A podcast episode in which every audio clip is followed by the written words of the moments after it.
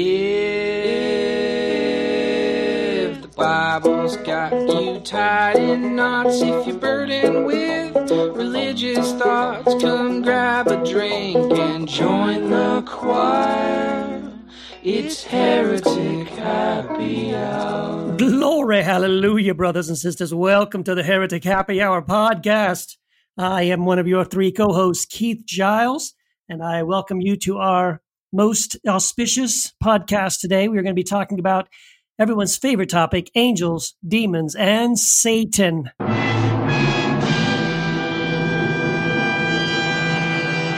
Yeah, and, and hopefully, you know, you never know, Satan might show up. We'll, we'll see. Um, anyway, yeah, I'm Keith. Um, I'm uh, joined by my co-host Jamal and Matt DiStefano. Guys, uh, introduce yourselves and say hi. Hi, my friends.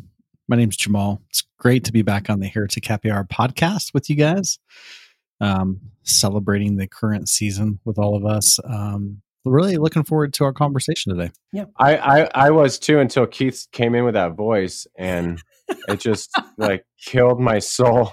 Glory. Hey, I have a Ah, question. I do have a God. question though. Um, and I, I don't know if we were going to get into this in the topic or what. Can. I but- introduce myself and tell him all about the books that I sell? I'm trying to sell. I'm trying to sell product here, Jamal. Come Well, on, man. He's trying to feed his Shit. kids, trying to feed his Matt- family. Yes, but Ah. I was actually wanted to ask about that because I heard, and I heard because of the situation, what's going on with the crisis in the, in, in the United States or around the world, that we are offering a special. Is that right? I heard. I don't know if it's true, but I just want to confirm that with you guys. Is that is there is our books ninety nine cents or what? Can you talk? Can we talk about that for a moment? Well, I was going to save that till the end. I was going to like surprise them No, at no, But I yeah. want no, no, no, no. Let's get it right off the bat because I'm trying to sell books here. Okay. Uh, well, yes. yes. Jamal. Yes, I'm glad you asked. Uh, yes, Quoir does have uh, an April Foolishness special going on. Of course, of course. Um, most of the most of the Quoir Kindle copies of our books are 99 cents on Amazon. Mm. If you go to quoir.com slash April slash foolishness, and maybe we could put a link in the show notes or some shit. Uh, we got we got so many books for sale. And I'm gonna tell you, I'm gonna tell you, coming up shortly in like six days on April 20th, what what? Uh, the bonfire sessions booklet is coming out, and that's gonna be 99 cents on Kindle also. Mm. So y'all gonna want to read that. And it makes great toilet paper. No, it doesn't because it's on Kindle. That's awkward, Keith. God. yeah, Kindle works differently. It works differently. This guy doesn't know technology, obviously. Wait, you don't print those out? You don't you don't print that out in your printer? I I haven't No? yet. No. Oh. Okay, sorry. uh, dot dot matrix printers, the the paper, the Yeah, computer paper, well, that it's- is totally not good for toilet paper. No, it, yeah, it's kind of scratchy. First first first hand knowledge right there. Yeah. Uh, but you know what else what you what it is is print books of Quoir because they use the finest paper. That's what I've heard. of course. Any print books on Quoir. so soft. But um, yeah, so soft. All kidding aside, I want to get serious for a second because we are in the midst of a pandemic, and there's a lot of things you can do. Social distancing is good. Washing your hands is good, but preventative things are good as well. So I want to tell you about our sponsor, which is Wild Foods, wildfoods.co. They have so many products like Cocotropic Superfood Cocoa Drink Mix, like uh, like mushrooms, which are good for I think vitamin D, right? That boosts your immunity. Turmeric, all that good stuff that is going to boost your immunity in a time. Well, not just during a coronavirus thing, but all the time. So you always want to take care of your health. So if you go to wildfoods.co, you can do that and you can take care of your financial health by getting 12% off by using the promo code. What is it? Happy hour what is one it? two happy hour 12 the digits one two I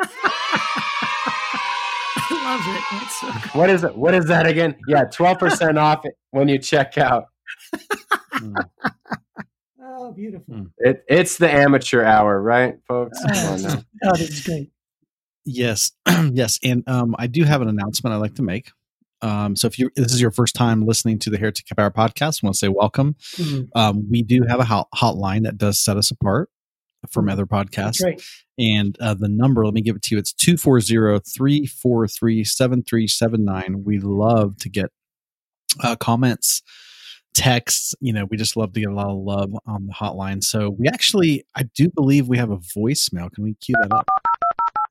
Hey, party people. This is Rob. I'm uh, at Wandering Christian with that's uh, Christian with a Chi uh, on Twitter, and listening to your podcast about kind of doubt and deconstruction of the Bible. It's really incredible, and would love to share it out on Twitter and help uh, promote you guys in the Twitter sphere. But I don't know if you have a Twitter.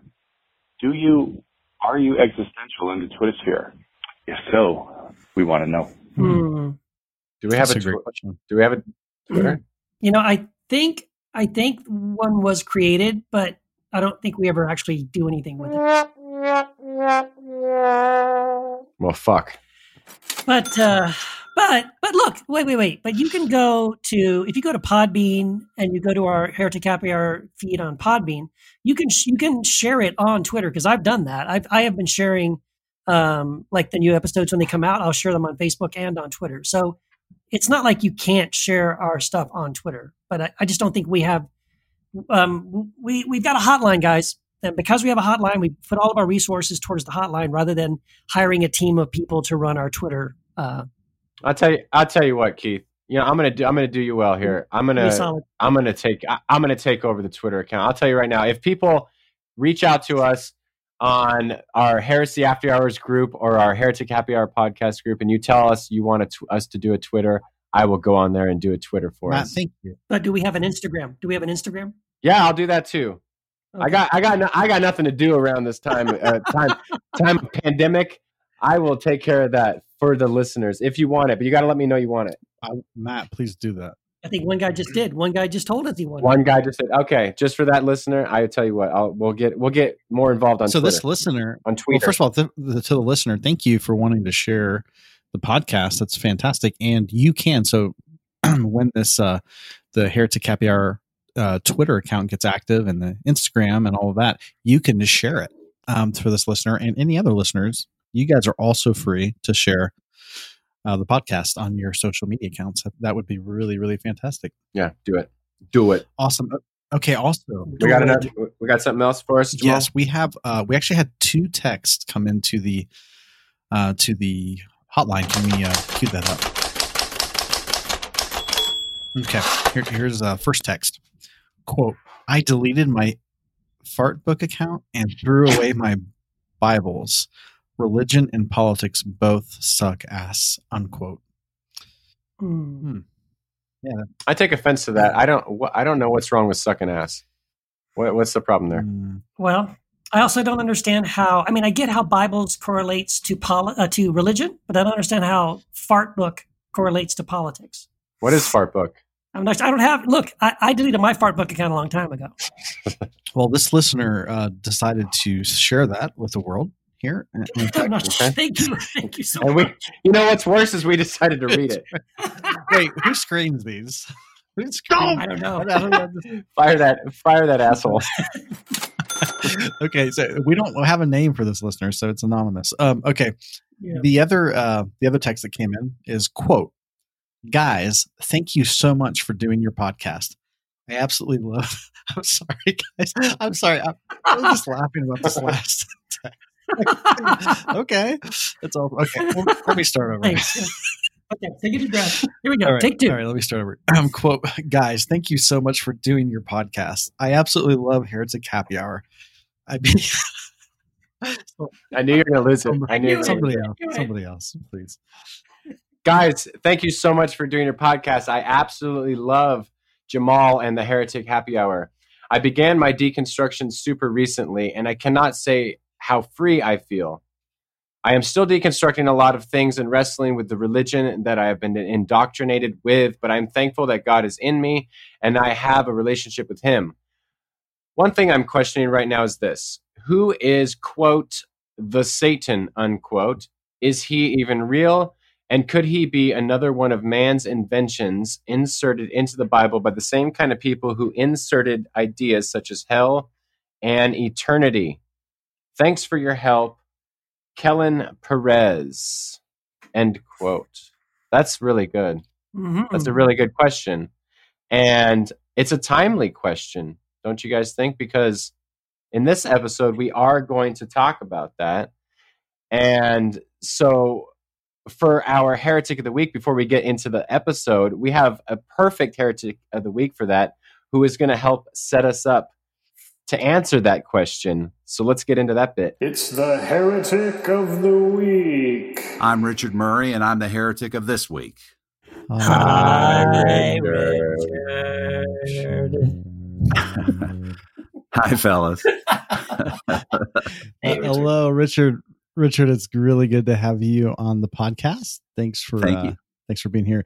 Yeah, we uh, we love to just jump right into our our um, our conversation by asking this question, which is why would some people consider you to be a heretic? Well, um, w- when I came um, to the Lord and re- received the Lord in my life, I, it was back in the late '80s. I, I and that started in a Baptist church. I didn't last long in a Baptist church, uh, and I moved on to a charismatic uh, church and went to a charismatic seminary.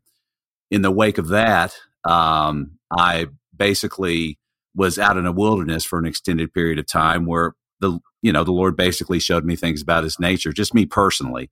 Uh, I mean, nothing, you know, lightning from the heaven or anything, but just sort of a growing uh, appreciation and, and, and understanding. Then, in the wake of that, um, I had an experience at the Toronto revival in the early '90s that really, the the Lord touched me during that revival, my heart in a in my own emotional language, and it was from that touch that um, I realized that I couldn't believe about fifty percent of what I'd been taught about His nature. It just was incompatible with it and it was that experiential goodness uh, that that I that um, that changed my life in, in, a huge way. And I started working uh, to understand where these other things came from. And obviously, one of the giants we all have to walk through and past is the giant of of, uh, of hell. And uh, so I did a, quite a bit of research on what the early church fathers uh, wrote about hell and how it had progressed over the ages. And I was asked to share that in a sort of a citywide forum about 12 to 13 years ago. And uh, the, people had suspected me of being a heretic already, strongly suspected me, but that that, that did away with it, and obviously it caused a big conflagration in the you know in in, the, in this community. Uh, but um, hey, we worked past it. A lot of people came up and apologized. There was a lot of negativity that stemmed f- from it, but um, also a lot of positivity. So, but that probably 12 or 13 years ago is when I would have been labeled, at least around here, uh, as a heretic, and I've I've, I've only been uh, more labeled since then. so that's but that's where it began. Wow. Do you, um, with regards to hell, uh, do you find that things are changing a little bit. Um, I mean, you could point to Love Wins, Rob Bell's book. You can point to uh, even Edward Fudge's book back in I think the '80s, right, where um, he was more in the annihilationist camp. Do you do you see things are getting more tolerant or kind of staying uh, the same, or does that depend on the region you're in? Well, I, I think a rising tide lifts all the boats, and I think that's what's been happening. There is momentum on this. When I first started on the internet, whenever, um, you know, 15 years ago, when whenever there started being, you know, uh, a lot of websites, and th- at that day, the Tent Maker was the only website. And thankfully, I got to know Gary Amirault uh, very well. We had several uh, several contacts and phone conversations, uh, but um, other than his website, you couldn't find it anywhere. And so I, I, would say, but now you can find it everywhere. So I would mm-hmm. have to say, yes, there has been uh, a momentum. Now there's a lot of variances, a lot of flavors, a different, a lot of different accent marks over different parts of it. But I think it is, it's coming forth in the, in our uh, corporate consciousness, uh, and the incompat- incompatibility of it. Uh, mm-hmm. with with uh, with the teachings of Jesus and with the nature of Jesus, it's been a, it's been a warfare, you know, over the mm-hmm. last. I mean, it's clashing, and uh, I think we're doing pretty well, all things considered. Um, mm-hmm. Not that there's not a lot of, you know, there, there's a stubborn remnant on both sides that won't even consider anything new, um, and you know that that's going to remain. But uh, but I, yeah, I think the momentum is, is strongly in our favor, and people who wouldn't even give it a second thought, even even they're giving it second thoughts. So uh, I, I, think it's a good it's a good uh, trend. Mm-hmm. Yeah, I would agree. I think people, you know, um, people like Robin Parry, uh, even Brad Jersak's book, you know, Her Gates Will Not Be Shut, um, have really, and you, I mean, gosh, Richard, I mean, you were one of the, probably one of the first people on Facebook that I saw doing a an amazing job of really, you know, giving um, really strong arguments, really just quoting early church fathers. Uh, you know, your your your research in that area, and your your command of that, uh, your expertise in that area is, I I think, uh, very impressive, and it, it really helped me uh, and encouraged me to actually study myself a lot more. Like, wow, there's, there's a lot here to look at the patristic universalist view that Christians had for hundreds of years. That most Christians, you know, like Southern Baptists, like me, never even. I mean, you would you were never told that. You had no clue this even was out there. Right, and uh, they they have been an oasis for me, the the fathers and mothers uh, of the early church, just because I, I, I was looking for them, but didn't know I was looking for them. and then when I started reading them, and you know, these guys are not primitive idiots. Uh, yeah, they're very nuanced in their thinking, and the more that I study them, the more that I see that we encounter the same issues today that they encountered. Um, it's just maybe phrased in some different uh, ideas and some different expressions. But really, if you take some time and meditate through these things, they were dudes just like us, and their relationship to God was was just like our relationship to God. But the one advantage that I think I do give them, and I respect them for, is that they're the ones who preserve the scriptures for us and and um and and uh, were the first ones to you know to meditate on them and try to understand them and present them in a way that was coherent with God's goodness. And I think that that's why uh, I give them a lot of and and they're they're obviously had a greater uh, command of the you know the, at least the Greek um, than um, than do we. And I, I, think that so their opinions to me, how they took it, re- really matters. And I think that it doesn't mean that we can't disagree with them, but I do think that we need to acknowledge and respect their generation that they were the ones that that committed this to us, and we at least need to start from where they're at with it. And then I always use this in a, a metaphor, but I think it's a good one. You know, we're called to stand on their shoulders so that we can see farther and and and than than they can. All right? mm-hmm. uh, so we're called to see new things and to evolve things. But we do need to acknowledge that our place really should be on their shoulders. They're a big part of this, and we're all one in Christ, obviously. But um, they, they're sturdy, strong shoulders to to stand on. Yeah. So um, that you know, it's been a blessing. Yeah, and the thing I is, people. It, it, no, go ahead. Well, I, was, I just I think it's always important to remember that that's what we do. We do that in science. Um, we do that in any discipline um, it's not that we're better than people that come before us it's that they allow us to like you just said see past where they are able to see in certain regards. Sure. And without without their expertise without their knowledge without their experiences we wouldn't be able to articulate or formulate thoughts that we would that we are able to now but but it's because of folks like that. Well you know you know the other thing that amazes me about them is we have to strive to get to a point to say that this passage or that passage can't be literally true. It can't be a literal expression. It has to be some sort of figurative expression. But they really got, you know, the ancient reading style was so different than our modern reading style. Yeah. And they, they, they were, they, they read scripture like we watch movies. You know, mm-hmm. we watch movies looking for an allegory, looking for something to apply to our lives. And that's the way they read scriptures. And that's the way they read the Iliad and the Odyssey and other ancient documents. They they were automatically looking not not for a linear exposition of what was being said, but they were looking for something that they could apply to their lives using Christ as the template. Um, and then and then you know and then they went from there. So they had a very fluid uh, reading style, and it was obvious to them that these things that say horrible things that appear to say horrible things on their surface about God, it was clear to them that that wasn't true. They didn't even consider it, you know, or just right. said, "Well, that's really blasphemy." If you're going to read that literally, that's that's akin to blasphemy, right? You know, but but it took it took us how many decades, Keith? I mean, to, to, to, to get us to get us to that point. But it's like they intuitively knew it.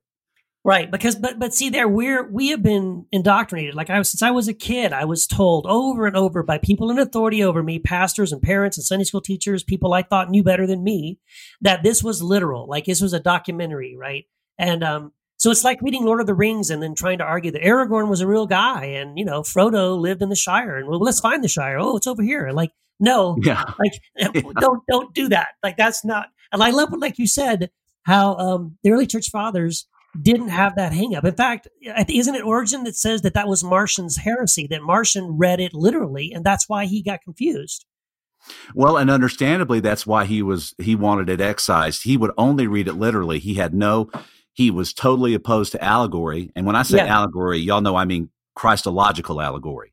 Right. You know that basically sees everything in the Old Testament as some sort of type, shadow, or prefigurement of Christ, like he said on the road to Emmaus, that it all speaks of him in Right. some non in some non obvious way. Um, and so so uh, yeah, um, and and that's why Marcionism is is. I mean, I get accused of that all the time when I couldn't be any further from the guy. right. you know? Exactly. Yeah.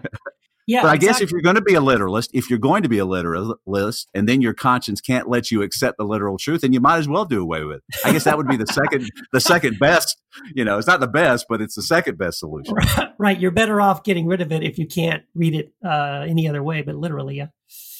Yeah, very true.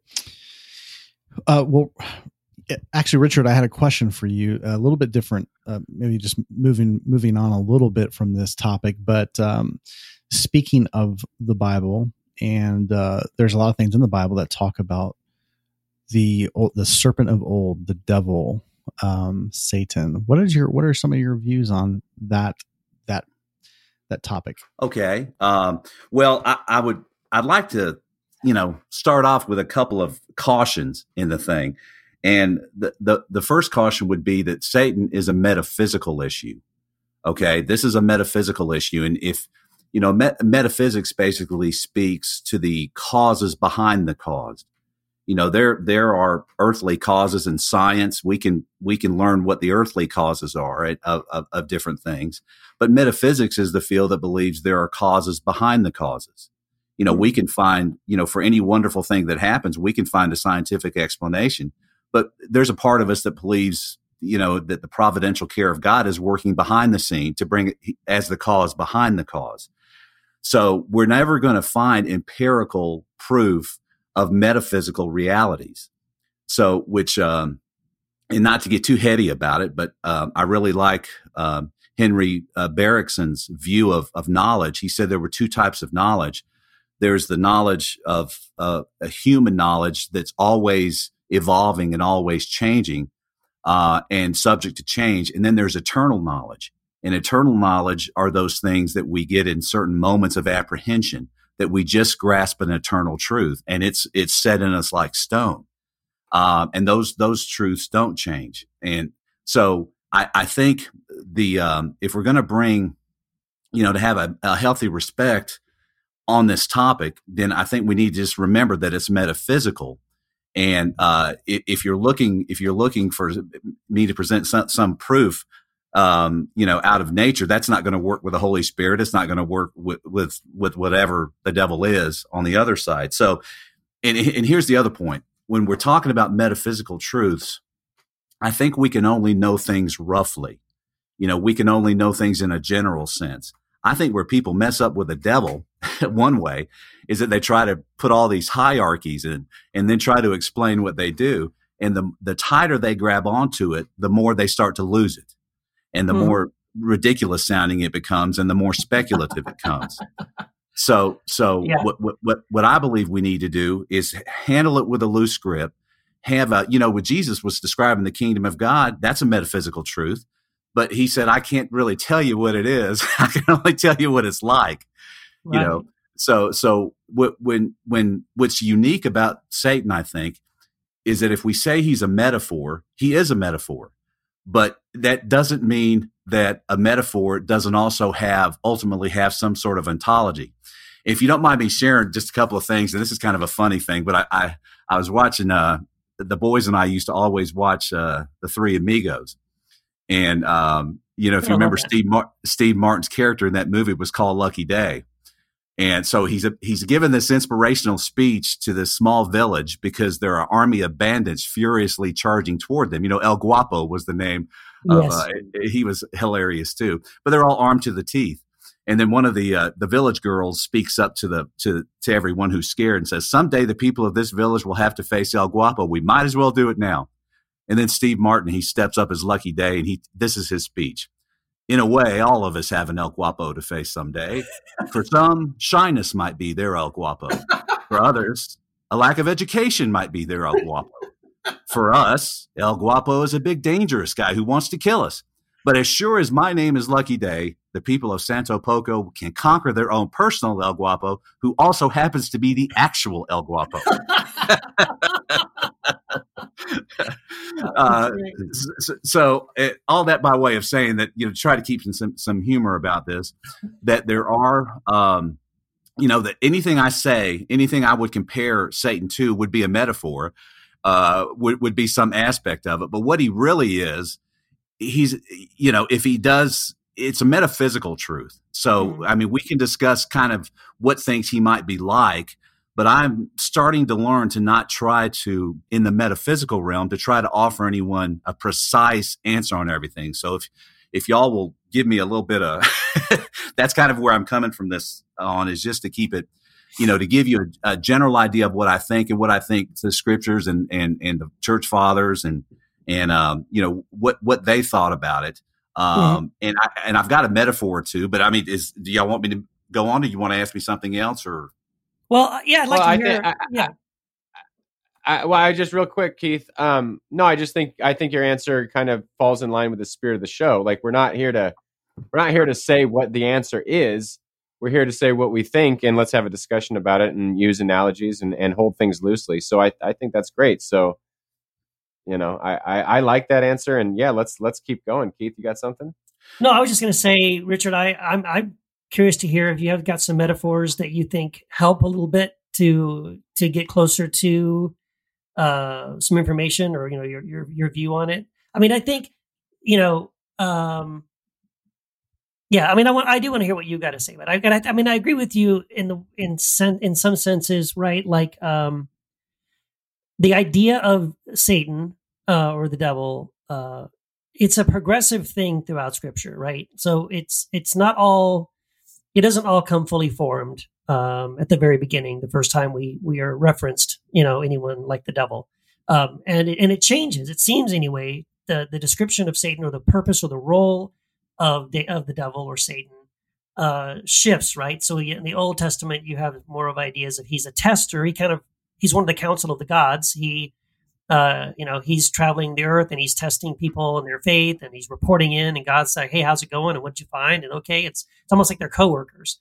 Um, and then later on, you know, in, in the gospels, you know, he's, he's testing Jesus and tempting him and he seems to be an antagonist to Jesus. Um, right. And Jesus talks about him being, you know, he came to steal, kill and destroy and all of that. So uh, again, whether that's a personification of evil within mankind that that we turn around and we personify it as oh it's not me it's this other thing that exists outside of me. Um, or if it is an actual spiritual force um, it's just hard to wrap our hand i mean i agree with you richard it's hard to wrap our hands or arms around it um, to say it's this one particular thing when it seems to kind of change depending on who's telling the story. Yeah and and i think my my number one question when i'm evolving uh, when i'm considering uh, a concept is I ask myself maybe two or three questions. One is, does this help? Does this concept contribute to me loving God more or my neighbor more? The great commandment. And if it's yes, then, then, then I explore it. Does it help us know God's voice better or recognize God's inner voice better? Uh, then I ask, uh, did the New Testament writers and the church fathers take the matter seriously? Did Jesus take it seriously? Hmm. So, uh, you know, if I if I answer ask these questions in regarding Satan, I would have to say, yeah, the church fathers took it seriously. Jesus took uh, talked about it, uh, took it very seriously. Um, I've been through a stage in my life, Keith. I don't know that I've even told you this, where where I probably for two three periods, uh, years stopped um, believing in in the in the ontology of Satan. I just identified the Satan with my carnal mind. Um, and that ended up being the biggest mistake of my life. Now, I'm not putting this on anyone else. I'm just sharing it with you. This is my experience, which ultimately is what each of us has to go by. But, um, you know, before this period, I was very vigilant, uh, you know, with my prayer life and, and with my focus. I had, uh, I developed what I thought was a pretty good spiritual focus on the Lord. He was the pleasure of, of, of my everyday. I mean, I prayed in the courtroom. I could feel his promptings in the courtroom. Um, and, you know, I was in a good place with the Lord for, you know, 20, 25 years. And um, I got hooked onto some readings that um, you know, I guess that would be called new ageish. And yeah, it got me, it got me, um, it got me doubting uh, that there was any such thing as Satan, and uh, I just started thinking it's just my, you know, thoughts. All I can tell you is, is it ushered a bad period in my life to when my guard went down, uh, things got in, I stopped differentiating. And let me let me let me step back and say this about it.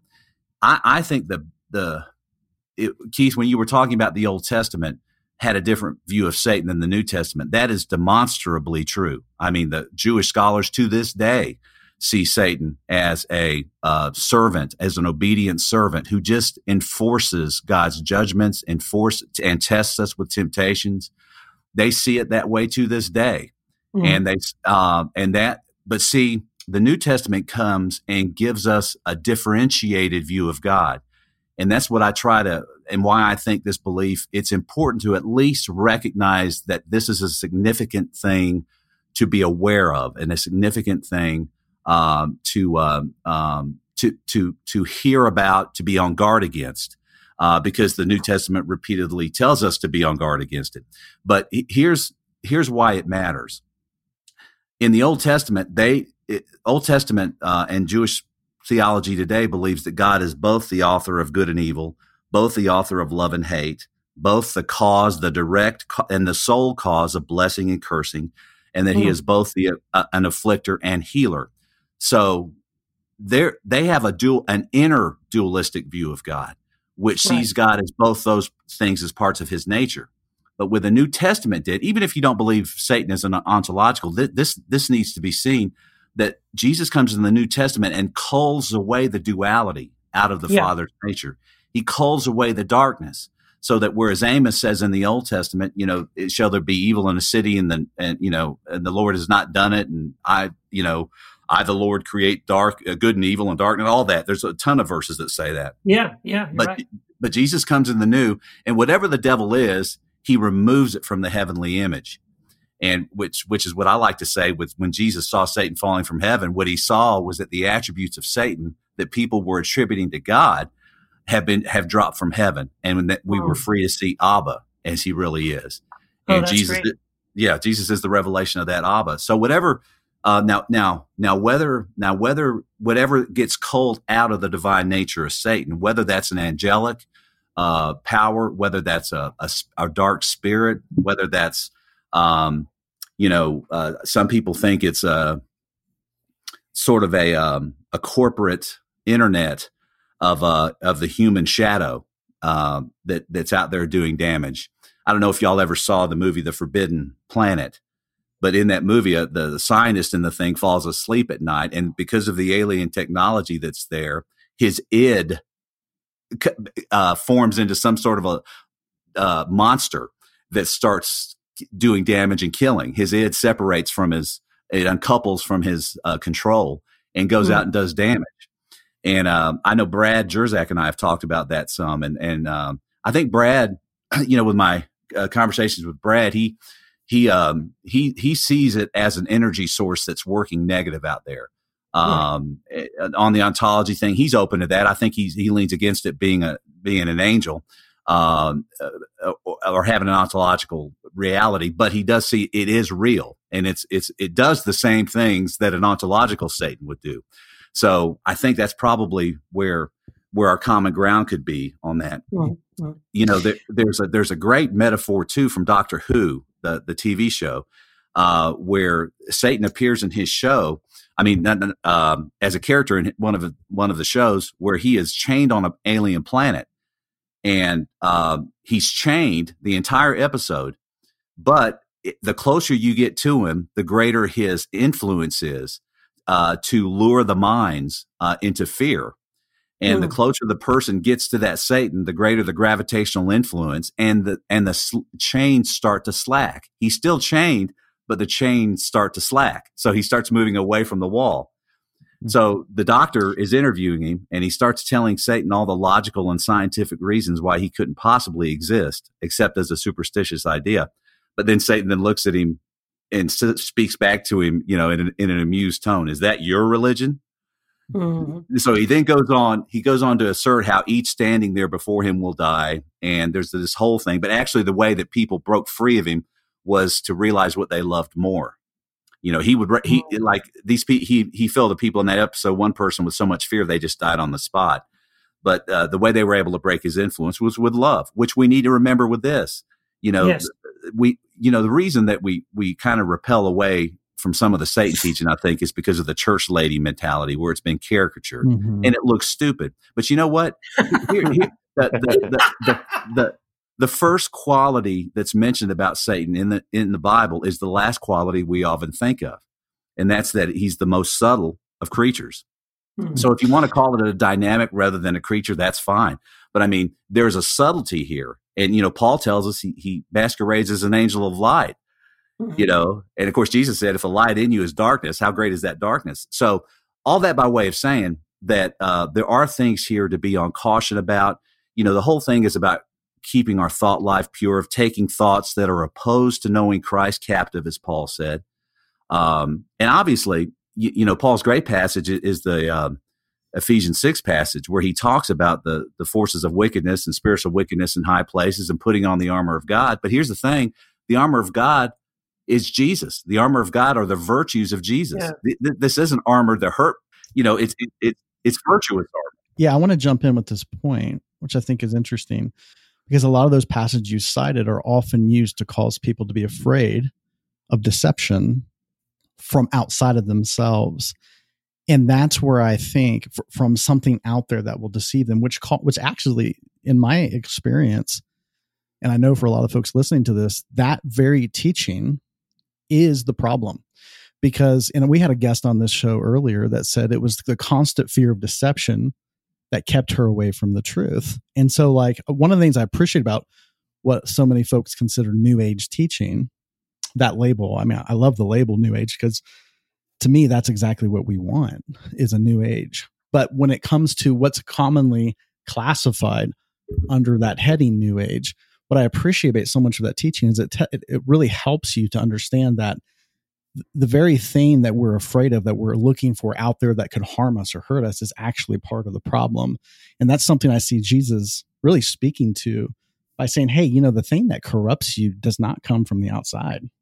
It's actually from within you. It's this it's the sen- and that's where i feel like whether we debate satan as an ontological being itself or whether we consider satan to be you know a force and energy kind of like what you were saying that Brad Jersak talks about. It's it's not this external figure that we have to be on guard for. And that's actually part of the problem that keeps us away from enlightenment or awakening is being on guard for that energy outside of us. And I think that's that's just a- a point I wanted to make here. Well, I, I think that uh, there's a lot of truth to that, and and you know, I tell people um, that you know, in terms of defining what Satan is, does he work largely within the human mind? Yes, I would say that is his favorite weapon. Uh, Somebody famous said that, but for the life of me, I can't find the quote. but that human nature is his favorite weapon. Uh, but but I think that and the misuse of it, and the, the he warps, he warps, he deceives, whatever it is, it warps, it deceives, it malforms, it, um, and that is largely for us an internal battle. I think where people might say, you know, and this would be a topic for another day, but uh, would be, you know, the in the presence of natural evil. What is behind that? Why why is this uh, nature out here? You know, Darwin became an atheist because of the cruelties of nature. He couldn't believe that a, that a God could create nature this way. And this, it, so a lot of, you know, there's a lot of thought out there that when we're speaking about disasters and plagues and, and destroying things like that, that these aren't uh, that this wasn't the way that God originally created the earth. We can still see his residual fingerprints of beauty on a large part of it, but in terms of the cruelties of nature and the self sabotaging uh, and self cannibalizing aspects of it, uh, you know that that might be something to. In other words, and, and I even think Brad would probably say that what. Um, you know, uh, I, I was reading the passage a couple of weeks ago where you know Jesus casts the demons into the pigs, and the hmm. demons ask him, "Can you send us into the pigs?" And he did. He sent them into the pigs, and then the pigs all jumped off the cliff. And I, I was praying, and and listen, I'm not asking anyone else to believe this. I'm just saying this is what, what I found the dialogue I was having on, on my inside was, Lord, why did you put that bizarre why did you put that bizarre story? It, Yeah. Why did you want us to have that? And I really believe that the only the only thing I could see, the only the only truth that inkled into my consciousness was that he wanted us 2000 years later to know that these things aren't just figments of the imagination and aren't just internal. Now, Mhm. I, I grant you some people see that differently. My good friend Michael Hardin, you know, he just doesn't believe it was historical. And but you know Right. what? That I, I'll give I'll give credit to Michael. At least he doesn't go back and retcon um, what what the what the what the fathers believed and what the people of the day believed. He just says, "I just don't believe it's it's uh, uh, you know I don't believe it's you know it was a historical event." Which is fine, but I think that's intellectually honest about it because you could you you could take that view that this is all uh, primitive, you know, the primitive superstitions from a pre-critical age, or you could say these people uh, were closer to the time of Jesus. That Jesus, what Jesus taught us about these things was a was an evolution and an improvement over Old Testament uh, thinking on it, and, and not Yeah. a you know not a result of a superstition. But I'm I'm probably talking too much. But anyway, No, just one thing leads to another. Yeah, uh, I, I, dude, awesome, awesome stuff, Richard. Um, and and I just love that. I love I love your your posture that whether we agree exactly or not, like the point is love, and the point is to is to to be more like Christ. So I, I know that's going to resonate um, with our listeners, and I know you've given us and our listeners a lot to think about. So tell us, um, where can people get a hold of you, and are you working on anything? that you're excited about that you want people to check out before we wrap up this conversation? No, well, I, I'm always um, I'm always on Facebook. That's where I've kind of fallen and chosen to uh, to just disperse stuff that I that I need to express. Um, I'm just wor- I, I try to do each post like it's my last on Earth, and, uh, and, and that keeps that's a way for me to keep you know devotional you know uh, on the edge of my seat, which is where I have to live. If I get off the edge of my seat, I'm in trouble. so, uh, but I'm on Facebook, uh, Richard Murray, um, and then. Um, I do. Uh, I have a blog uh, which I have temporarily uh, not done anything on in a while, but uh, we do have a website as part of that blog called the goodness of thegoodnessofgod.com, and that's also a separate site, but you can get there from the blog. Um, but uh, thegoodnessofgod.com has a 20 hours of audio teaching, which answer the tough questions about uh, the Old Testament verses and different aspects of God uh, that uh, I think it, a lot of people have listened to over the last 10 to 15 years and have gotten blessed by. I've got some books on there, free PDFs uh, on there available to anyone who wants to read them. I've got, uh, and actually, thegoodnessofgod.com is probably the best place to go because it also has, I had a good friend really sp- uh, spiff it up, and you can get my last Facebook post on that as well. Um, so uh, Nice. that's worth exploring, but thegoodnessofgod.com. Yeah, we'll Awesome. check it out, folks. Yes, thank Yeah. you, Richard, for coming on. My Thanks, honor. Richard. Love you, man. I love Yeah, you guys. Love you, man. Love you All too. right. All right. All right. Peace and love, homie. Well, well, thank you, Richard Murray. Um, Richard, I love you. I thank you, even though we disagree on a lot of things. I just love how gracious you are in it, and how really, um, I think how uh, you definitely studied this topic from both sides. Uh, and I know that was a really great conversation, but there was still so much we didn't get to. And of course, we have a topic that's going to uh, give us an opportunity now to dig a lot deeper into the specifics of angels, demons, and the Satan. And um, so I know you guys want to jump into that. I know both of you were like, oh, there's so many other things I wanted to say um, with Richard. So now this is our chance. Um, where, where do we start? Do we start with the Satan? Do we want to jump into angels and demons and then go to the Satan? Or what do you guys think? Well, yeah, I don't, I don't know. It's hard. It's hard to to figure out where to start because I think that all three are related, but all three could be different, and different people can believe different things and agree on one aspect and not agree on other aspects. You're right, Keith. We we we talked to Richard for like over 40 minutes, and I know Jamal and I, especially, were chomping at the bit to to say some things. But there was I had so much on my mind as he was talking. So shout out to Richard for bringing up all these ideas because it, it, it kicked off so many ideas in my head that I'm glad we get to talk about now. Um, we we specifically focused on on Satan, right, in in our talk with him, but angels, demons, it's it's uh it's a fascinating topic. I liked what he was saying to some degree because he was so articulate and so obviously well read.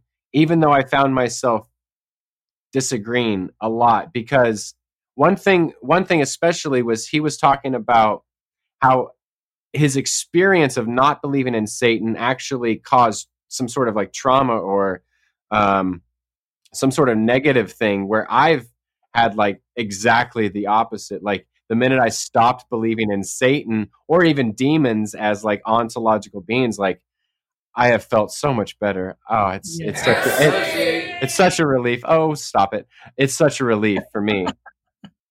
Yeah, I think you know we've had a lot of guests on our show, and um, I appreciate all of them. Uh, Richard's definitely articulate, and um, you know I, I appreciated that he did know both sides of the. I, wouldn't say no. I would say he he's familiar with both sides of the argument, and, and you know was genuous or gen, gen, was was generous with the other side. But yeah, I probably haven't disagreed more with a guest that I can remember I mean, maybe one or two, but this, um, this, our current guest, you know, all due respect, I totally disagree with his entire premise of where he was coming from. Um, even though he made, he brought up a lot of great points. Um, but the premise, I believe, is really faulty. And there's, there's like several things I could say about that, which I'm sure we'll get into in our conversation. But, um, I think Satan, just clear, uh, real quick off the cuff, um, I think the, the conversation around Satan, what is Satan, what is the Satan, and a- the existence of angel, angels and demons are related, but they're they're a bit different. Um, because I don't think one necess- necessitates the belief in another, so to speak. Yeah, I don't. I don't think logically, no, but No, but no. but typically, if you're going to believe in an ontological demon, you're going to kind of have that belief in Satan and angels as well. So maybe Totally. maybe there's like a correlation, but not a causation. Right, because I think I think you can have an understanding that beings exist, other spiritual beings. Some of them may be dark, some of them may be light. I don't think that necess- necessitates a belief in the ontological being of Satan, Right. Yeah. because it's, it's a bit different Yeah. in my understanding. Yeah. Well, I um I am very excited. I mean, I, I definitely want to hear what you guys have to say, and I, obviously you disagreed much more strongly than I did. I because I mean I I would agree with you guys more so than with Richard that like I don't think Satan is a like I couldn't walk up to him and ta- have a conversation. Like Satan is not a being. I do feel more that Satan is more of a personification of evil. Like when we recognize evil in ourselves, it's it's just too easy to say, "Oh, that wasn't me. That was some other evil that's outside of me that was influencing me." And so that I'm gonna I'm gonna personify it, but I'm gonna say it was not me. It was this other being uh, that was that was having some kind of influence on my mind or whatever. Um, but but at the same time, see, I thought I thought Richard actually brought up some things that were interesting in the sense that um, he like he for example he used he referenced the quote where Paul says, you know, to hold every thought captive in in context of spiritual warfare. But see, to me, when I read that now, I think, oh, why why would I need to hold my thoughts captive in terms of spiritual warfare? Well, it's my thoughts. It's like, in other words, it's me. It's it's the thoughts I'm having that I need to be mindful of. What am I thinking? Not what what um, evil thoughts is Satan beaming into my brain from outer space or from you know orbit or something like it's not something from what's out outside of me. It's something within me that i need to be aware of that in other words it's the evil the potential evil in myself or the potential thoughts in myself that would tend me away from sort of a christ-centered love uh, and an others focused love but to be more selfish and things like that. Like to me that's it's a very simple way of understanding that. Yeah, Uh, and and there were some things for me that I thought he was teasing out that we didn't quite get to, but something that I've noticed is that, and this is where maybe like I disagree with his particular take on Satan, or or even demons or angels, but I kind of like nuance things, I guess, or maybe he would agree. I I don't know. We didn't get into it, but I I still think that even though the line of good and evil runs directly through us, I forget who said that but uh, Satan can be our own accusative nature. right I, I do think that it almost takes on its own energy when mobs get together, and it could be a negative mob or it can be a a, a positive thing when groups of people get together, and maybe that's what demons and angels are to some degree. I, if you think of the book of Job and take out the first two chapters where there's this Satan like being walking around, the the, the energy that the friends and then eventually the whole community has when they're accusing Job like almost takes on this this thing that is like more than the sum of its parts. Mhm. So when we get around when we're when we're having this accusi- accusative or murderous sort of energy, it's one thing and it's satanic. But when we get around a group or a mob of others, it's almost like m- way more than exponentially, and Yeah. it feeds on one another. And so, yeah, but see, because we experience that, like, so let's say you're in that mob and you're experiencing that energy, it would be, it would be, you would, you would recognize it and say, ooh, that's some kind of external force, right? There, there's some presence, some energy now that is alive, right? In other words, it feels that way. Like you might think of it and describe it that way, but that's not necessarily what it is. Is that what you mean? Yeah, I, Yeah. I, I would I would mean that. Um, sorry, Jamal. Um, just real quick. Yeah, I would mean that it takes on its own force when we get collective, but the way to stop it is each individual uh, refusing to engage in that energy. So it does start within, and it and it is like exacerbated and revealed without, and then takes on a like a bigger form. You know, th- this is an interesting topic, um, and I agree. I, I think what we're talking about is is I would put it in the terms of consciousness. So there's personal consciousness in the sense of like being aware of your your existence as a human being here in this life. That's personal consciousness. But then there's collective consciousness. Mm. And collective consciousness, it is the sum of the parts. It's like, okay, you know, if, if you even think about the human body, we have cells. Each cell is its own entity, right? So you have an, you have an entity, but then when you put all the cells together, you have another entity, which is the body. I mean, I think the body's made up of what 37 trillion cells or something like that. So, in the same way, I mean, if you think about each human being as like a cell, we have our own collect, our own personal awareness and consciousness. But then, consciousness doesn't just end at the personal level. There's a collective consciousness, and if you, my understanding of thoughts, you know, when Paul talks about you know spiritual warfare and holding your your thoughts captive, well all thoughts come from a, a form of consciousness somewhere. And so my understanding of consciousness, is you could use another word for that, which would be spirit.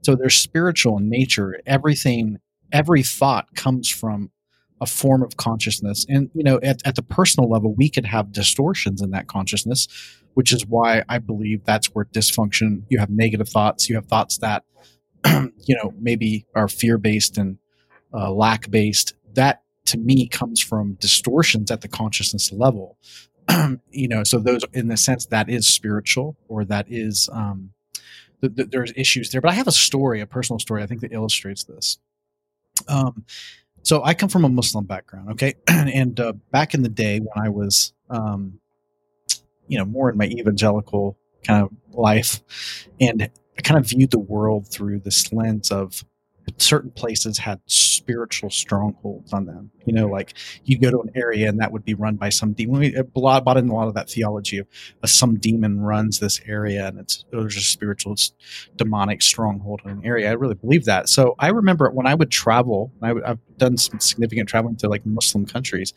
What I noticed, and, he, and, and this kind of ties into the whole collective consciousness thing. I, you know, I would have incredible, like every time I would go to a Muslim country specifically, and I would spend time there. Like what I would personally have the worst nightmares. I mean, uh, excruciating, tormenting nightmares. And I'd wake up and it would affect my energy. I felt heavy. There was this like dark presence all over me. I felt the air felt heavy. And of course, I routinely in those days, you know, would talk about, yeah, this is a demonic, this is an area because it's, it's a lot of Muslims live there. It's very demonic. It's controlled by this, you know, the spirit over that or whatever. and, um, and then one particular day, I remember one of my one of my trips I took. I was um I was I was in this Muslim country, and same thing happened. Had this incredible nightmare, and just but a friend was with me traveling with me had actually and i kind of told her about it and it's like man it's you know, it's like clockwork every time i come i just have these nightmares you know, when i'm in this area and i think it's you know i was like attributing it to like this demonic force or whatever but um my background you know so i was born in you know kind of a muslim home context. And um there's kind of a, a theme with that with a lot of folks who have that background. And a lot of it has to do with um, fatherlessness or having issues with with I don't, I don't want to get it all in that but that's kind of a common theme in that culture so to speak. So i experienced that firsthand. And therefore, when I would go into these areas, I think it was tri- the collective consciousness of how God was viewed, um, of how people were viewed. It, it triggered something in me, and I would have these nightmares I attributed to demonic forces. So this friend of mine wrote me this letter, this personal letter, um, and just like spoke in the letter, just just absolute beautiful things about my identity, reaffirming my identity, and it was incredible. So I actually read it before I went to bed the second night I was in this country. And it was like the state it sent me in was like this beautiful, peaceful state, reaffirming my identity, realized who I was, and went to sleep. And I woke up, had the best night's sleep probably ever had. Um, up until that point, it felt very deep and peaceful sleep. I woke up, and the entire atmosphere seemed different. Um, that country I was kind of looking at as being a demonic place where there was all these evil things going on. I certain it, it, the whole place looked beautiful. The people looked beautiful. I didn't matter. Like I didn't see them through this lens. It, it just everything was light. It was incredible. And what I think happened was the collective consciousness was mirroring something about my own consciousness, um, some doubt, beliefs, things that I that had affected me as a kid. And as soon as I got, you know, I just literally came like heard the truth about my identity, who I was, and it just kind of allowed that those roots to be healed and no longer did i view the world out there in the same way i had simply because my consciousness up leveled in that moment and then i was able to see that so i was exporting you know outsourcing or or uh, projecting onto the culture and the consciousness my own the issue coming from my own consciousness mm-hmm. and i think that's a lot of spiritual when people talk about powers and principalities collective consciousness can is a simple all it is is a it is a multiplication of personal consciousness. Mm-hmm. so there's personal consciousness collective consciousness. And we spiritualize that in the sense of demons and yeah. that kind of thing right. But it's i agree. Yeah i mean honestly that that makes it almost impossible for me when i'm reading the gospels for example. Um and so i'm reading this is something written by somebody who lived in a in a first century middle eastern palestine that had all kinds of ideas about angels and demons and archons. Uh, David Bentley Hart talks about this a lot about how even Paul, you know, people in that time believed that there were archons or demons that were over certain regions or cities or powers, right? They were actual demons. They had actual power. It was almost like, you know, uh, demigods, if you want to say this. Um, yeah.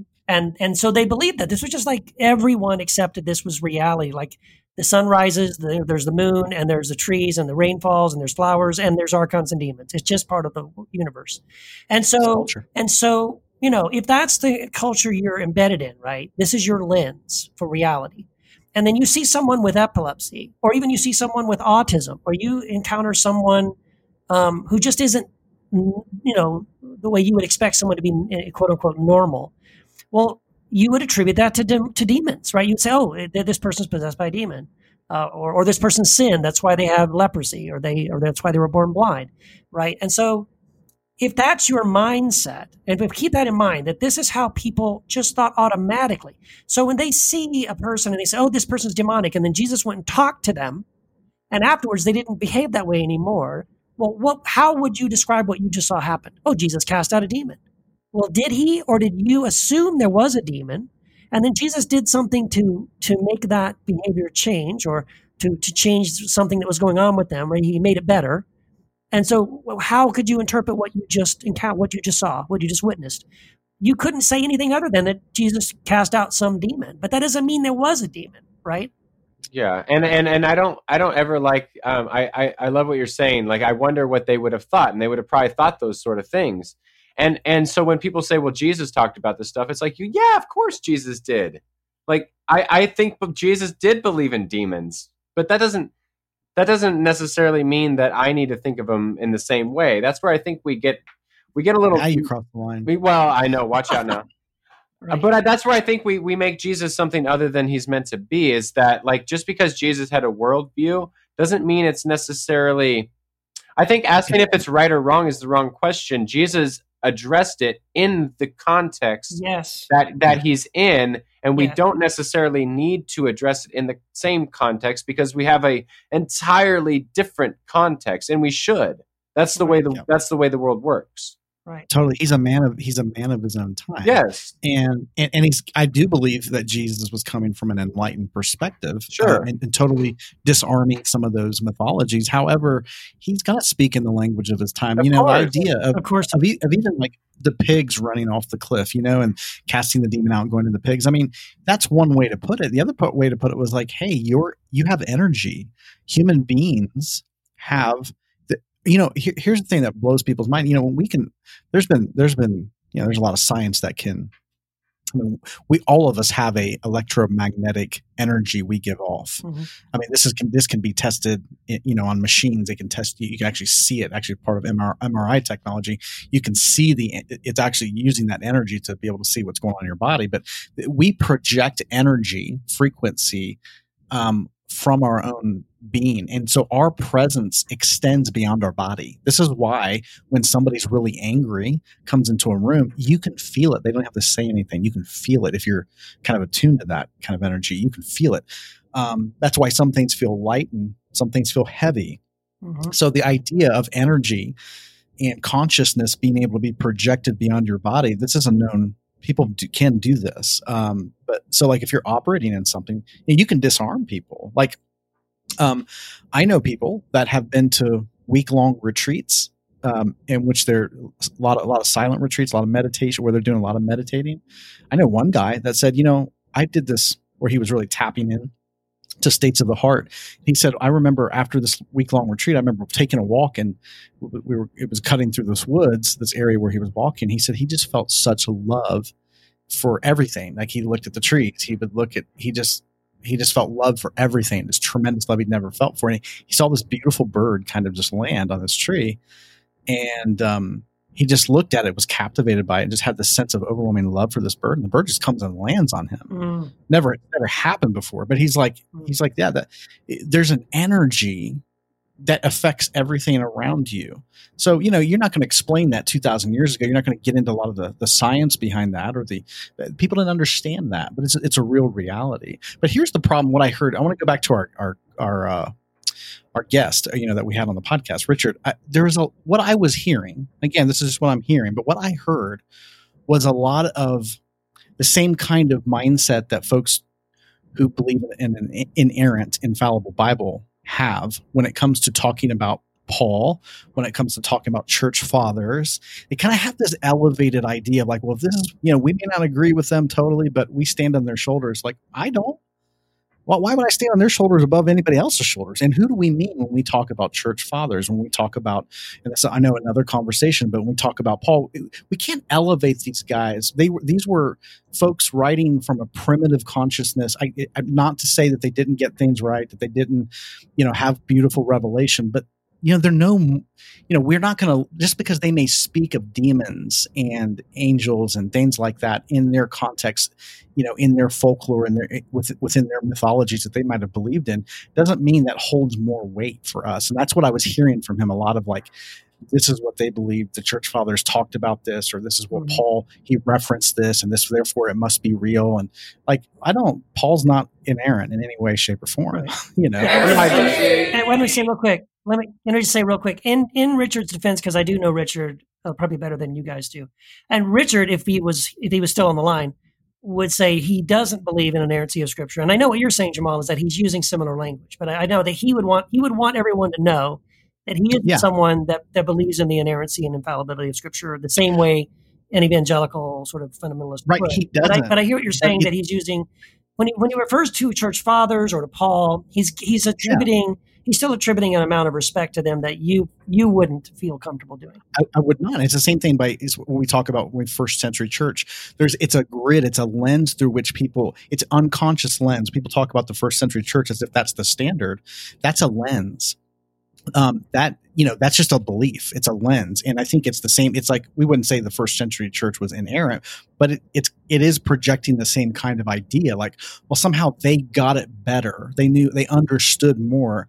I wouldn't say that. Depends on who you talk to in the first century which church fathers you're talking about. I think a lot of the people that are considered first century church fathers or people who shaped the, the, the church in the first century, I think if we really understood the full story, we wouldn't. And again, this is my thing. I don't think we're hearing from all of them. And there are other folks that did not get a, a hearing in history that would have shaped the way the movement of Jesus radically different if we were if their voices were heard, which they're not. Yeah. So it's very different. Yeah, no, I, I like that that you said that. I mean, it is when a- anytime we and I'm not saying Richard did this, but we do this a lot. We say, well, they or the church fathers, or we say, well, scientists. Well, this gets a little bit like too reductionist, right? As if as if they all agree, as if it's one voice. Like it's just it's becoming like it's a little more nuanced and complicated than that.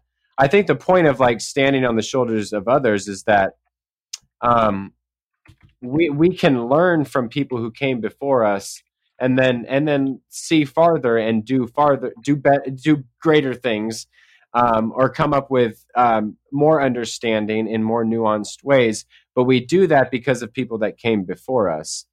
And w- w- with regards to angels or demons or satan um, we can say i think pretty fairly that they had one understanding. They addressed it the best they could in their current context.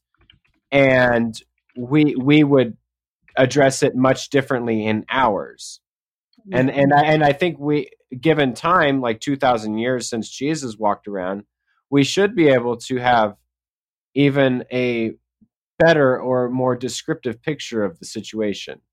Right. And I would say also, I mean, I agree with that. I I think also, I, and I, I think what I'm about to say, uh, I think Richard would agree with this, um, but maybe not to the same degree. But um, like, I, I also appreciate a lot of what some of the early church fathers have to say, but only on certain topics. Like, you know, like when I re- when I read Tertullian, some of the things he has to say about like enemy love and nonviolence and following Christ and you know loving loving others and I when I read some of those early church fathers their writings or, or like for example when they talk about universalism or things like that um, I think they're great I, and I'm like oh my gosh these guys are awesome but the sad thing is if you keep reading all of their writings you're also going to read them say some horrifically embarrassing things about women uh, Oh, yeah. about patriarchy and so, no, I mean, I would never encourage anybody to just swallow hook, line, and sinker just because it's Tertullian or Origen or whoever.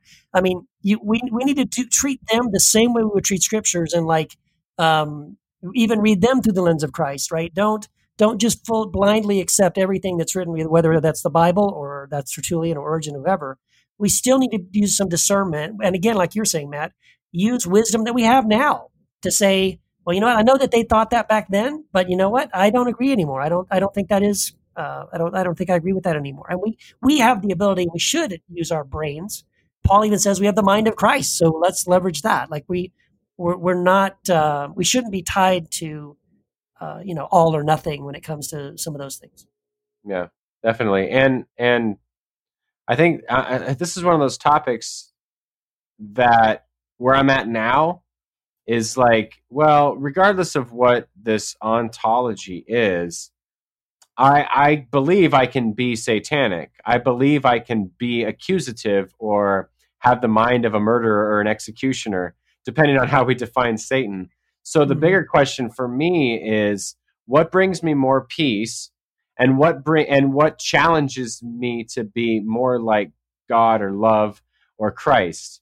And that for me is like, okay, don't have this figure that I can then scapegoat and say it's just Satan.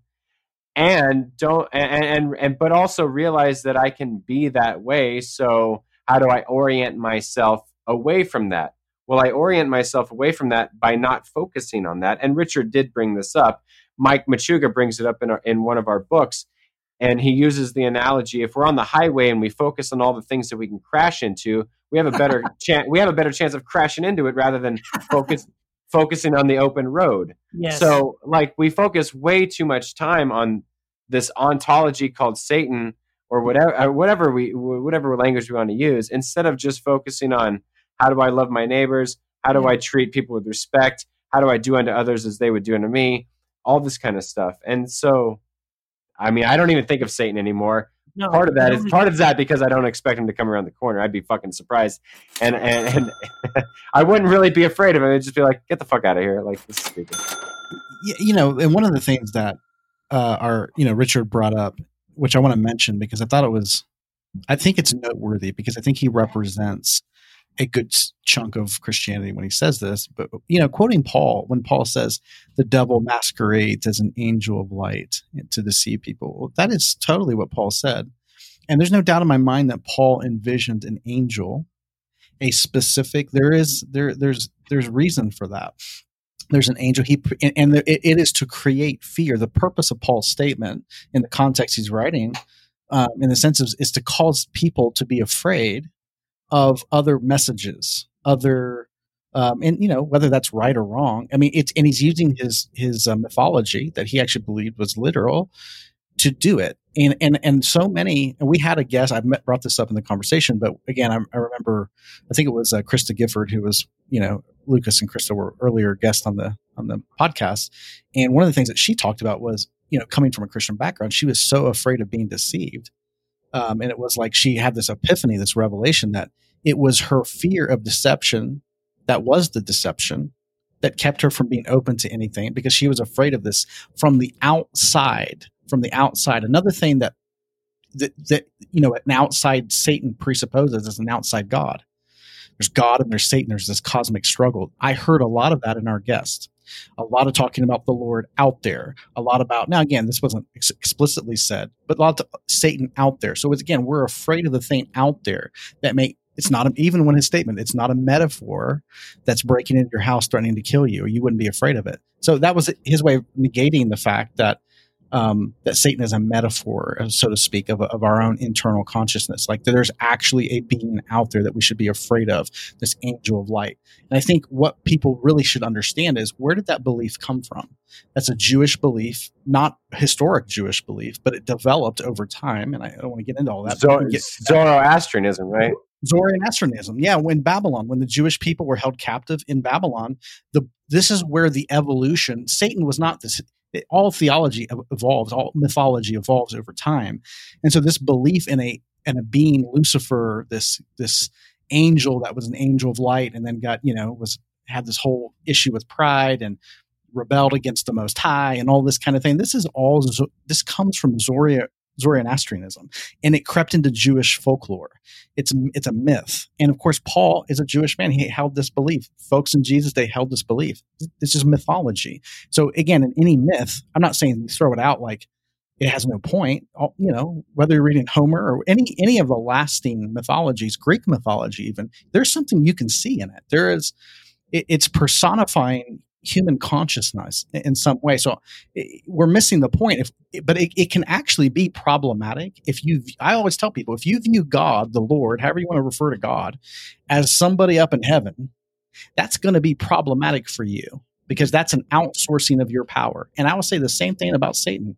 If you believe Satan is a being out there in some way, shape, or form, you're free to believe that it's not, you know, but at the same time, that's going to be problematic for you because there is going to be a sense you're going to have this little fear, creeping fear that you can't trust. You know, you you have to be on guard. You have to protect yourself from this being who could then thereby come and deceive you. And that's that's that is absolutely 100% false. Um, mm-hmm. Um, it's just it's just um, it's going to be problematic for you. And that's one of the, the major pushbacks i wanted to bring up with our, with our guests is to say yeah you know uh, our projection of god and our projection of satan is simply a projection of our own consciousness.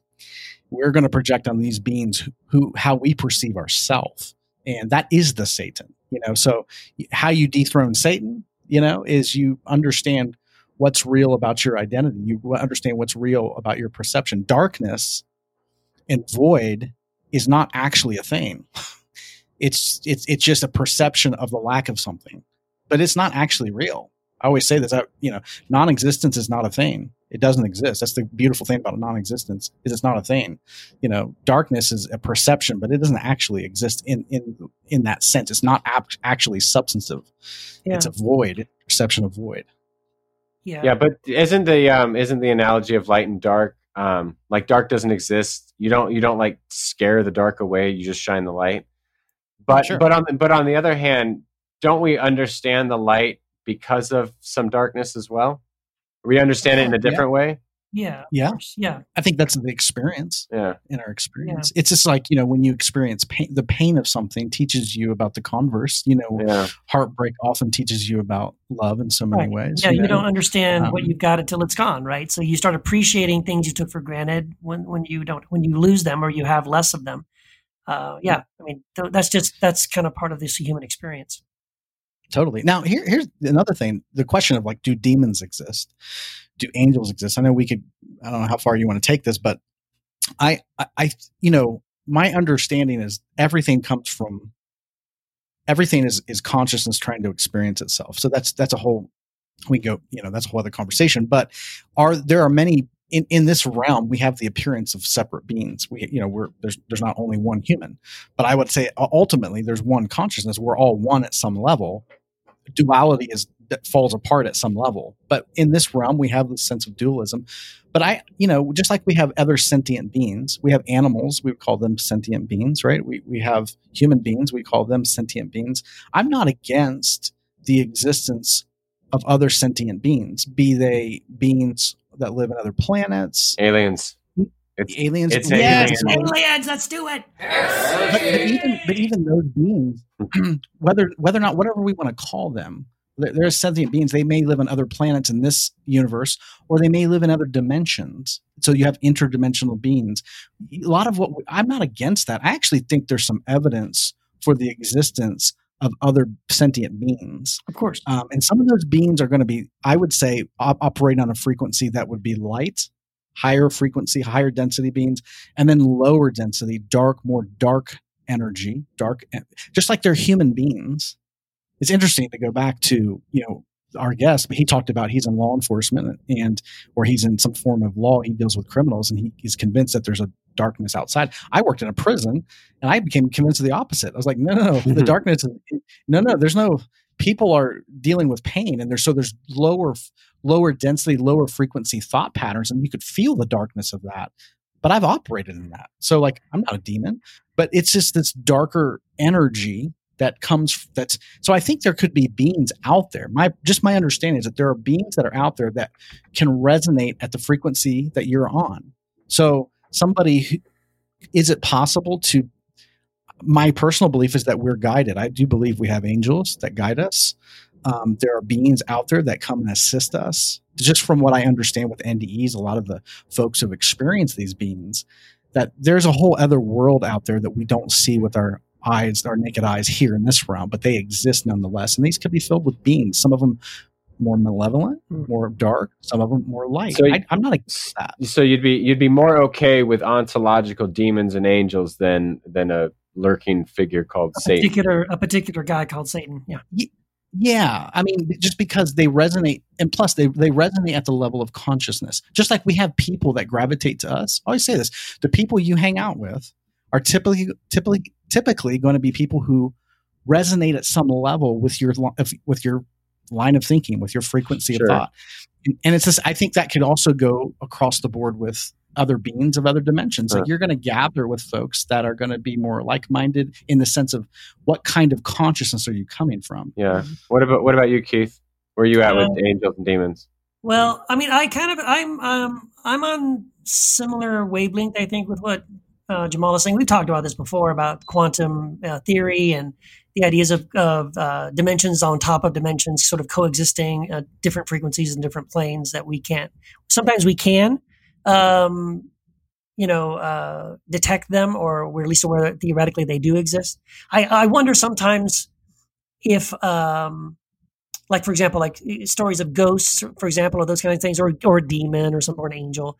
Mm. If if if it could be that, as Jamal is saying, what we're actually experiencing is maybe a thin place between our universe and another universe, where some other being in another universe is able, we're able to see them or hear them in some way. And and again, in our primitive way of thinking, just the way I talked about first century people with Jesus going, "Oh, there's demons," and so, "Oh, no, I just saw a demon." Um, we might go, "Oh, I just saw a ghost." Well, well, it's because you don't know what else to call that. You don't have any other way of thinking of that thing you saw or that experience you had. And I think to me, this t- also then drives the whole conversation back to one of the one of the struggles that we have whenever we approach a, a topic like this, like angels and demons and Satan. So, or or even uh, uh, you know when we talk about near death experience, when because a lot of what we're talking about, we're we're relying on people's experiences, right? I know a guy that had this experience, or I personally, I I think I saw an angel. I think I might have experienced uh, some demonic thing, and so everyone's got a different story. Everyone has a story that that backs up their belief about demons, angels, you know, aliens, near death experience, whatever it happens to be. And so we're all left hearing those stories and we have to make a decision. I believe this person 100%, or I believe that they had an experience, but maybe they didn't quite understand it. Like they're calling that an angel or a demon or an alien or whatever. But, but maybe it wasn't that. Maybe it was I mean, for an example, like you know, I've also had experiences where you know there's the vivid dreams where you um, you wake up from a dream, but your body is still paralyzed, eh, but the creative part of your brain that's dreaming is now uh, still kind of firing off with your eyes open. And I've done this; has happened to me where I've seen and heard people in the room, in the bedroom. I I uh, could have sworn there was someone in in the room. I mean, no doubt in my mind. This this the experience was so totally real. There was a man in my room. He broke in. He was going through my, my change on the counter and going through my wallet. He was wearing a hoodie. I could see him. I could see the flashlight he was holding. I heard him in the room. He walked over to my side of the bed and stood right beside the bed. And I was terrified I was going to die. And I jumped up and turned on the light. There was nobody there. All the doors are locked. All the windows are locked. There's no possible way anybody was in that room. But damn it, I saw. I was awake. I was absolutely awake. I was not dreaming and that was a that was a quote unquote real experience. My description of it, of what I experienced, was a man in the room trying to rob me. But I mm-hmm. can also now tell you there was no human being in that room, in spite of the fact that I my brain was telling me that I was hearing and and experiencing and seeing that. And so because I'm aware of the fact that those kinds of events can happen, I'm skeptical, honestly, when I hear people say an alien came into my room and it was so real, or my dead father came to my room and talked to me and sat on the bed and it was so real, like, well, maybe it did happen, but maybe you have one of those experiences that I also had where I was dreaming and then I woke up, but I was not quite awake and my brain invented a scenario that was very, very real to me. Yeah. And it's it's just interesting that our um, experiences can all seem to be so different and lead us to different conclusions. And I've got some stories. I'll save it for our Patreon listeners. Um, so if you are listening and you like this conversation, uh, make sure you go to patreon.com slash heretic happy hour because I've got some crazy stories. And when I had those experiences, they were real. So we can't say, are they real or not? Yeah, they were real and they were demonic. However, what, what, what I took away from it was that it was entirely based on what I already believed. So right. I, I, I honestly think like our beliefs can can create a manifestation in our brain that we experience something that's real but not at the same time does that make sense like i definitely had a real experience yes but that real experience was based on what i already believed and it brought about fear and yeah. like really scary shit that i no longer experience anymore because i don't believe it Right. So it was the very belief that brought about this horrifically real manifestation in a dream, sort of quasi dream, lucid state that I've had that I was convinced was demonic possession. And it, it was in one way and it was not in another way. Yeah, exactly. I agree, man. Yeah. Yeah. Yeah. And it's just well, interesting that a lot of people can have that experience and some people might have opposite experience or, or like Richard was talking about like it, it, belief in Satan has been positive for him, and I'm like, damn, I, I, I, I, can't relate to that. Like, I just, I just don't. Not I don't me. know. I don't know. But if if you're listening to this and whatever you resonate with, um, if you want to talk about it, we got a couple Facebook groups. We got Heresy After Hours if you want to join that. And then we have one that's directly linked to the podcast, which is the Heretic Happy Hour podcast that you got to sign up on Patreon. If you want to talk about all this stuff, make sure you join both of those groups or one of those groups and check out our website so you stay up to date on all of our new episodes, heretichappyhour.com. Yeah, and I think we're getting ready to add some some new merch to that website eventually. Uh, yes, I we are. I, hear a rumor. So, uh, but but there's already some amazing merch on that website: t-shirts, decorative throw pillows with hilariously ironic scripture verses. Check 'em out Yes, those are those are beautiful. my favorite. Uh, we also have a Patreon page if you can't get enough of the Heretic Happy Hour, and really, who can? Um, go to patreon.com slash Heretic Happy Hour, and for as little as $2 a month or more, I mean, come on, uh, Yeah. more if you want. Of course you do. And you get like bonus, like we, we record extra, uh, you know, episode content. Uh, we record bonus interview content, uh, just other fun, crazy stuff. We pop up there all the time. And by the way, that's the only way you can get into the private Heretic Happy Hour Facebook group. So check that out too. And as uh, my good friend Jamal mentioned, we are having, Quoir is having April Foolishness Month, and we have so many titles. There's no possible way to, for me to read all of them. But our books, um, my first three books uh, on Kindle uh, are 99 cents. Uh, Matt's From the Blood of Abel, um, and um, also Heretic. Yeah, both of those. Free to Love by Jamal uh, and um, Living for a Living, right, are available. And um, yeah, all those. Looking for a living. Brandon Andress, Carl Forehand, uh, Galen Sword, Mark Karris, uh, Meg Calvin, Matthew Korpman. Uh, so many awesome, amazing books. Please go check them out. 99 cents. It's awesome. Yes, and I believe we are on iTunes now. And That- so when you if believe that, I mean, but is it true? You believe it, but is it true? Well, I I think the listeners will have to you will have to experience it for yourself. That's true. So go check it out, see if it's real. Um, please, if you have not uh, found you know discovered whether this is real or not, you you please do that and rate and review us. Um, and uh, five stars only, and only good reviews because we, we have to make up for the bad reviews we've gotten. Those are my fault. So yeah, even if you listen on Podbean or Stitcher or whatever, go on iTunes, give us that rating. I'm only responsible for two one star reviews. Come on now, guys. Only two. Only two. That's not bad.